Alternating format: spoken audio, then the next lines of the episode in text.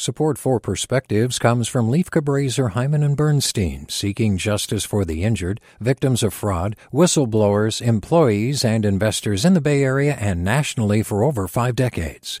Online at lchb.com. Hey, it's Glynn Washington from Snap Judgment.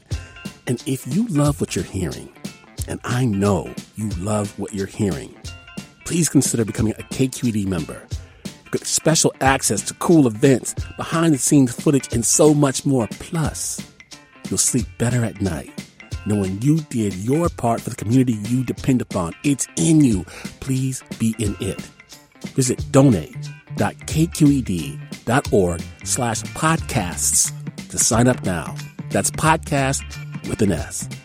Thanks. From KQED. They're secretive and fussy. They hide themselves annoyingly and cleverly under sheets or mounds of leaves, perfect dark, damp cover to hide them as they grow. They don't like just any kind of forest, or any kind of tree, or even any kind of soil. More often than not, they keep close company with poison oak, far too close for my particular comfort. They're dirty, full of frills and folds, packed with debris and soil, and sometimes bugs. And mistakes can be deadly this game is not for the untrained.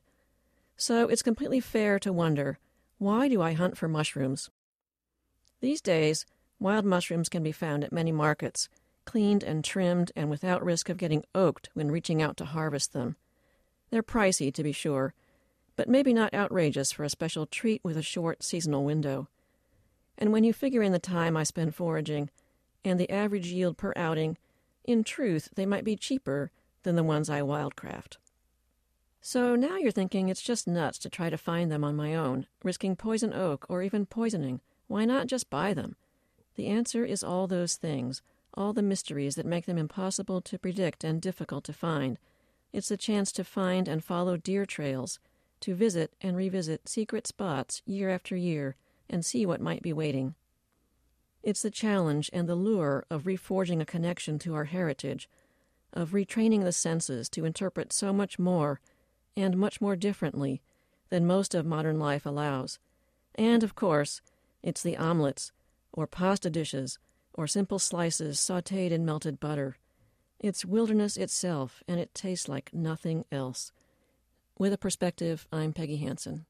Support for Perspectives comes from Lieff Cabraser, Heimann, and Bernstein, seeking justice for the injured, victims of fraud, whistleblowers, employees, and investors in the Bay Area and nationally for over four decades.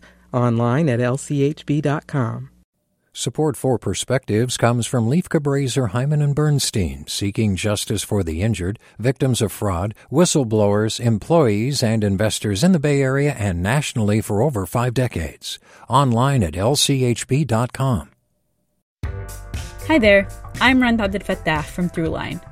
If you're listening to this podcast, you know that KQED produces exceptional storytelling that keeps you informed, inspired, and entertained. Their podcasts cover issues from your neighborhood to the entire country and everything in between. Support this work today.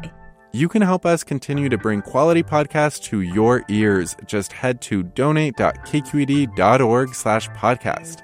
That's donate.kqed.org slash podcast.